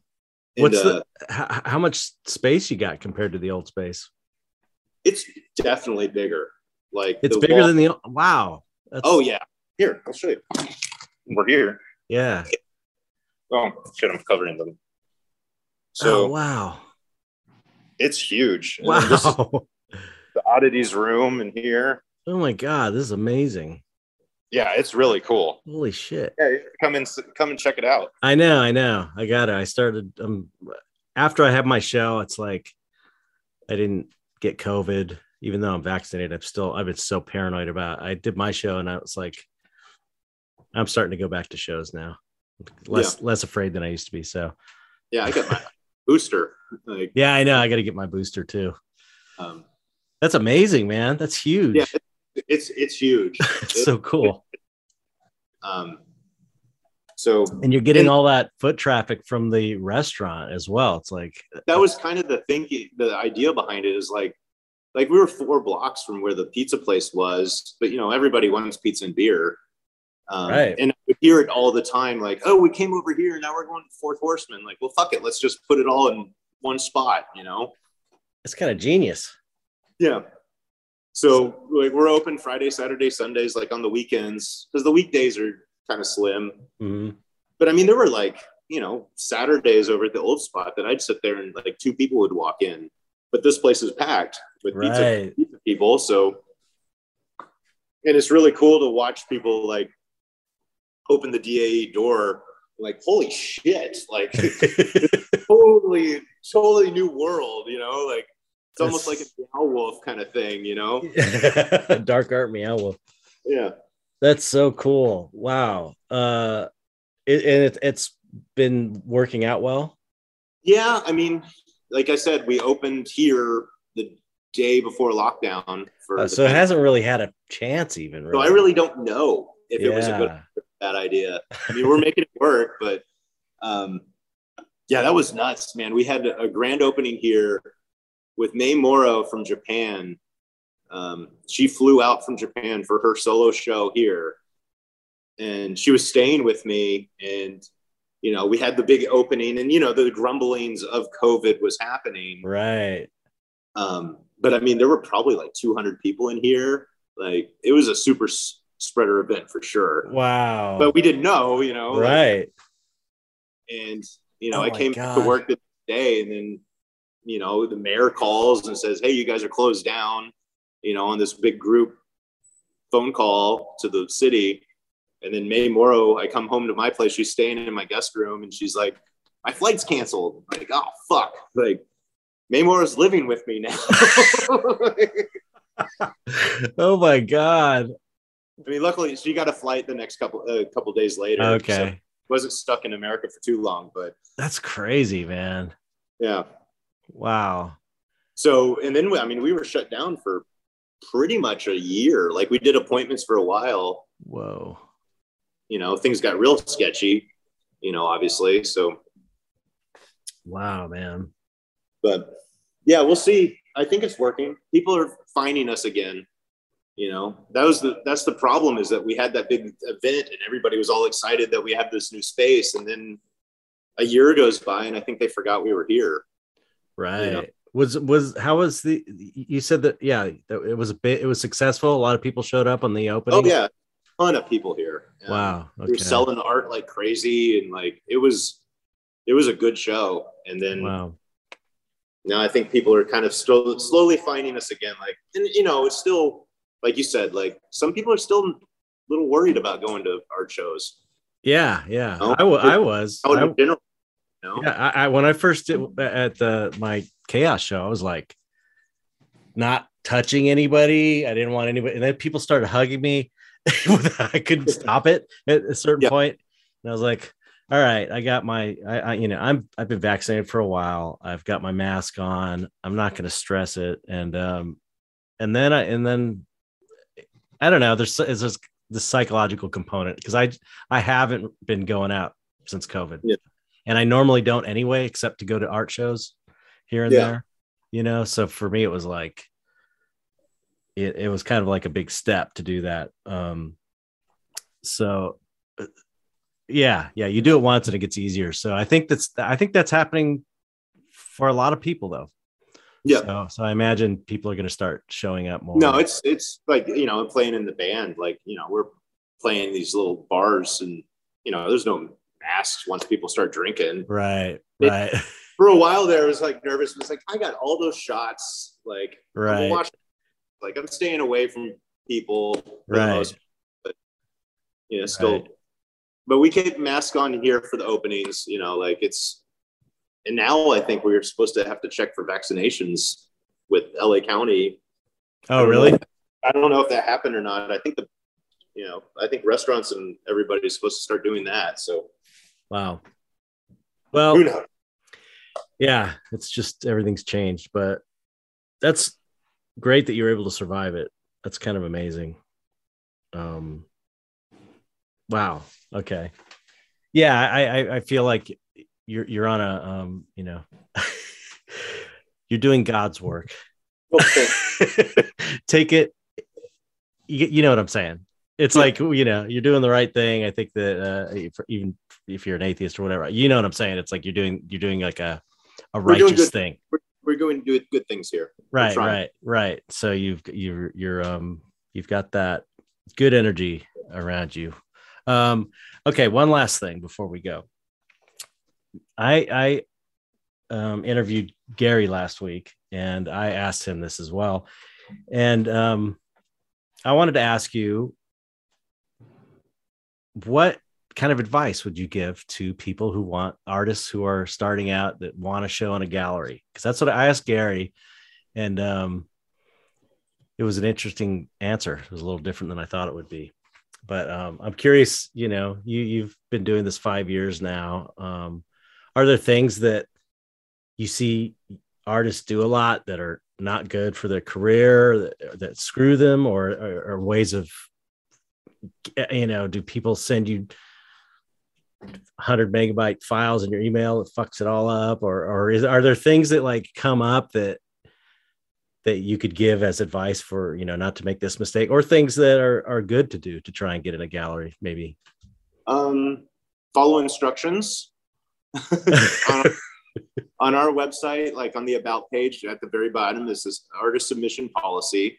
Um, i look at everything. Um, and you know we found some artists through that for sure. Um, artists oh. that are still going with us but just people you know, that went and submitted in the traditional way? the they followed the instructions they did their thing and i uh you know was like oh this guys are these guys are cool. Let's let's give them a shot.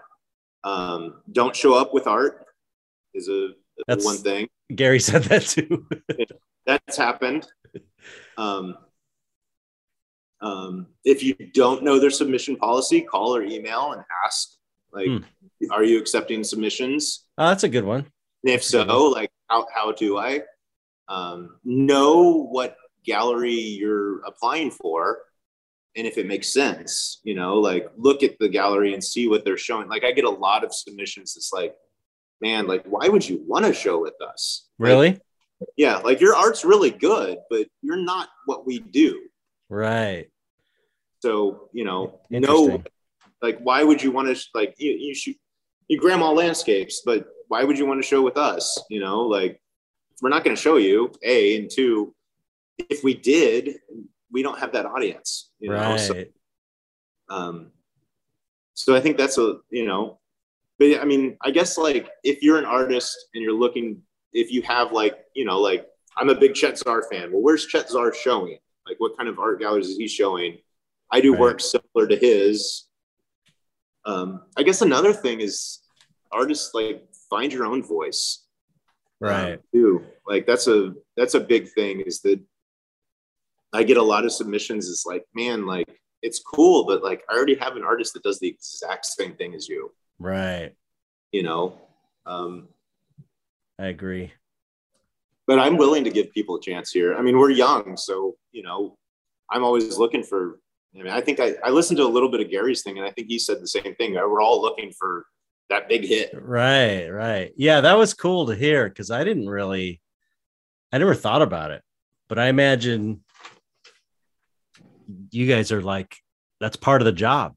You're yeah. you're always looking at new art and trying to find yeah. someone doing something I want, amazing. I want, I want to break out that artist and like you know give them that show or just like you know, he's the new guy on the street that everybody's like, I can't get enough of what right, he's doing. Right. Um, so yeah, that's very cool. You know, that's kind of my advice, but really more than anything, it's just like follow directions. like, and don't get me wrong, like it's not just it's not just new artists that do that. It's it's very yeah, too. definitely. I mean, this is like a, uh it's like the you know there's there's a few reasons but it's like with that nft thing i'm sure you sent me directions that i didn't totally read or follow but it, it, for me it was like and then i think this is like this for a lot of artists they they're like juggling all kinds of stuff. That's what's so hard is we're trying yep. to keep you know and but the but it's like you're doing the same thing. It, so it's kind of but i i agree. I, I think that's great if you have these like clear submission lines and it's like read those and follow them. And that's kind of like getting a foot in the door really you know because yeah like, like on our website it says we do not accept digital art but then i get submissions for digital art. Like well uh, right. like, like it can be the best digital art in the world. Like we just don't show it. Like, right. You know? Yeah. Yeah. You didn't read the directions. You yeah. didn't follow the directions. You learned it in like junior high and high school. That's all you went to school for is to prove that you can listen to instruction. right. yeah, and uh, that's that's that's a such a great point too about finding your own voice. I mean, it's so important it's yeah. like that should be the reason you're doing it is to have your own voice. you know, and it's like I get that when you start off, you know, you sort of have to start somewhere. It's like my early stuff, my really early stuff is like I was kind of like biting on Brom and Beksinski and Giger. And it's like, you know, I'm still influenced by those things. I've just I I think I've turned it into my own thing. And it's like that's all you need to do. You don't have to be like do this thing that no one's ever ever seen you know? It's it's okay to have influences as long as you make it your own. Everybody's got influences. Yeah. But yeah i mean there's only so many notes you just exactly have to puts in a different way. Right right. That, that is your own. Right. Um, so i mean that's that's the main thing is sometimes i see a lot of artists that are submitting and it's like like it's cool but like you know like i can name the artist that you just looked at and did. You know? Right. Yeah, that's not a good thing. No, that's not like, a good thing. just be honest. Like just do just do you, man. You know. So yeah, yeah. That's why people. That's why people want to see see your work. If they want to mm-hmm. see your work, you know, they yeah. don't want to see you doing someone else's work. If they want, they they'd rather see the person doing doing that work. Yeah, and I think a lot of young artists too, like there's, you know, they're still finding out who they are as a person too. So true. Like, you know, if I look at me at 20, like, like if I was just an artist, like I wouldn't know what the hell I am. right.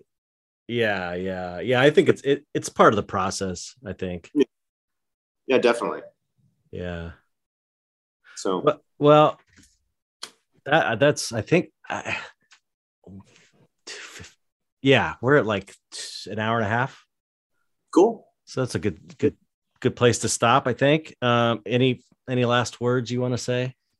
No, man. Thanks for having me. I didn't tell you. Um, so when I did open the Dark Art Emporium, when I was first opening, um, you know, I was collecting art here and there, but when I was opening, I was like, I have to have a piece from the Godfather of Dark Art.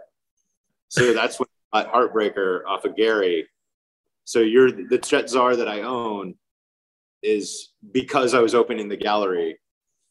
Oh yeah, that's right. With the, with the, heart. Yeah, heartbroken, heartbroken. Heartbroken. That's what it is. Yeah.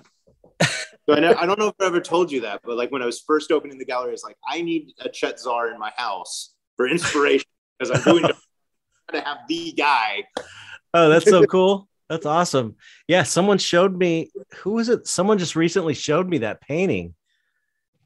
I love that painting, man. I look at it every day. Oh, thanks. I do too. I, I, I love that character. Um, yeah. Someone showed me that and said that you owned it, and I was like, "Whoa!" I didn't even realize that. It was recently yeah. too. It was like a few weeks ago or something. Yeah, it's behind my it's behind my couch. I break up my weed and look at it. Well, ah. because it's like right where my weed drawer is. Perfect. Perfect. I love yeah, that. It ties it all together. You know? I love that. Well, awesome. Well, uh, yeah, thanks. Thanks for coming on. Thanks, thanks for, for, doing. Having- yeah, uh, my pleasure. And thanks for. Sorry it took so long. And um, thank you for for doing what you're doing to the community. You know, I'm a big supporter of your gallery. I, I, I you know, I send people there all the time. People asking, and uh, and and I think it's so cool that you named it the Dark Art Emporium. I really something that simple really helps to establish what we're doing just seeing it on an official business that's doing this kind of stuff, not like hiding from the fact that you're showing dark art. You know, it's like no, I love that magazines and everything, man. Like we're yeah, it's like that's the thing. It's like every time you take an ad out or promote, you're promoting dark art. Yeah. So that's amazing. So yeah. anyway, I just uh I really appreciate what what you're doing. I think it's great. I think it's important. I think it's oh, you know, and I think what you're doing is so great for this community as well. Like just doing this podcast and like you know the Patreon and everything like that. Like bringing everybody together is really cool. Like and kind of giving us this umbrella to like work underneath. Like is it's rad, man. Like uh, thank you. Oh yeah, my pleasure. That's all it was. That's all. That's all we needed. That's yeah. why I did it. It was the one thing. It's like there's so much energy there. It's such people don't realize it's like such an amazing scene. There's so much going on. It's so much excitement and so much energy. So I'm glad I could could do that. I'm I'm happy. I'm I'm uh, honored to be able to do that. I feel privileged to be able to do that. Well, thank you. Yeah, and anything you ever need from me, and or the gallery, like we're always here for you, man. I appreciate it. I appreciate Same it. with your, your supporters and the people listening. Like we're we're here. We're a family. Yeah. know? Yeah, absolutely. Yeah, absolutely. Get in touch. Get in touch and uh, become part of the family, the Dark Art Emporium family. Yeah. Come on down. Same, same here. You, you know, you know that though. You know, you're always free to. That's how it is, though. That's what's so great about it. It's like we're all supporting each other. So, anyway, that's we're, trying to wrap it up here. I could keep going, but we have to say goodbye to the audience because that's what I do at the end of every podcast, and I hate it. But now I've got OCD, so now I feel like I have to say it. So say goodbye, audience. Goodbye, goodbye, audience. I have to pee.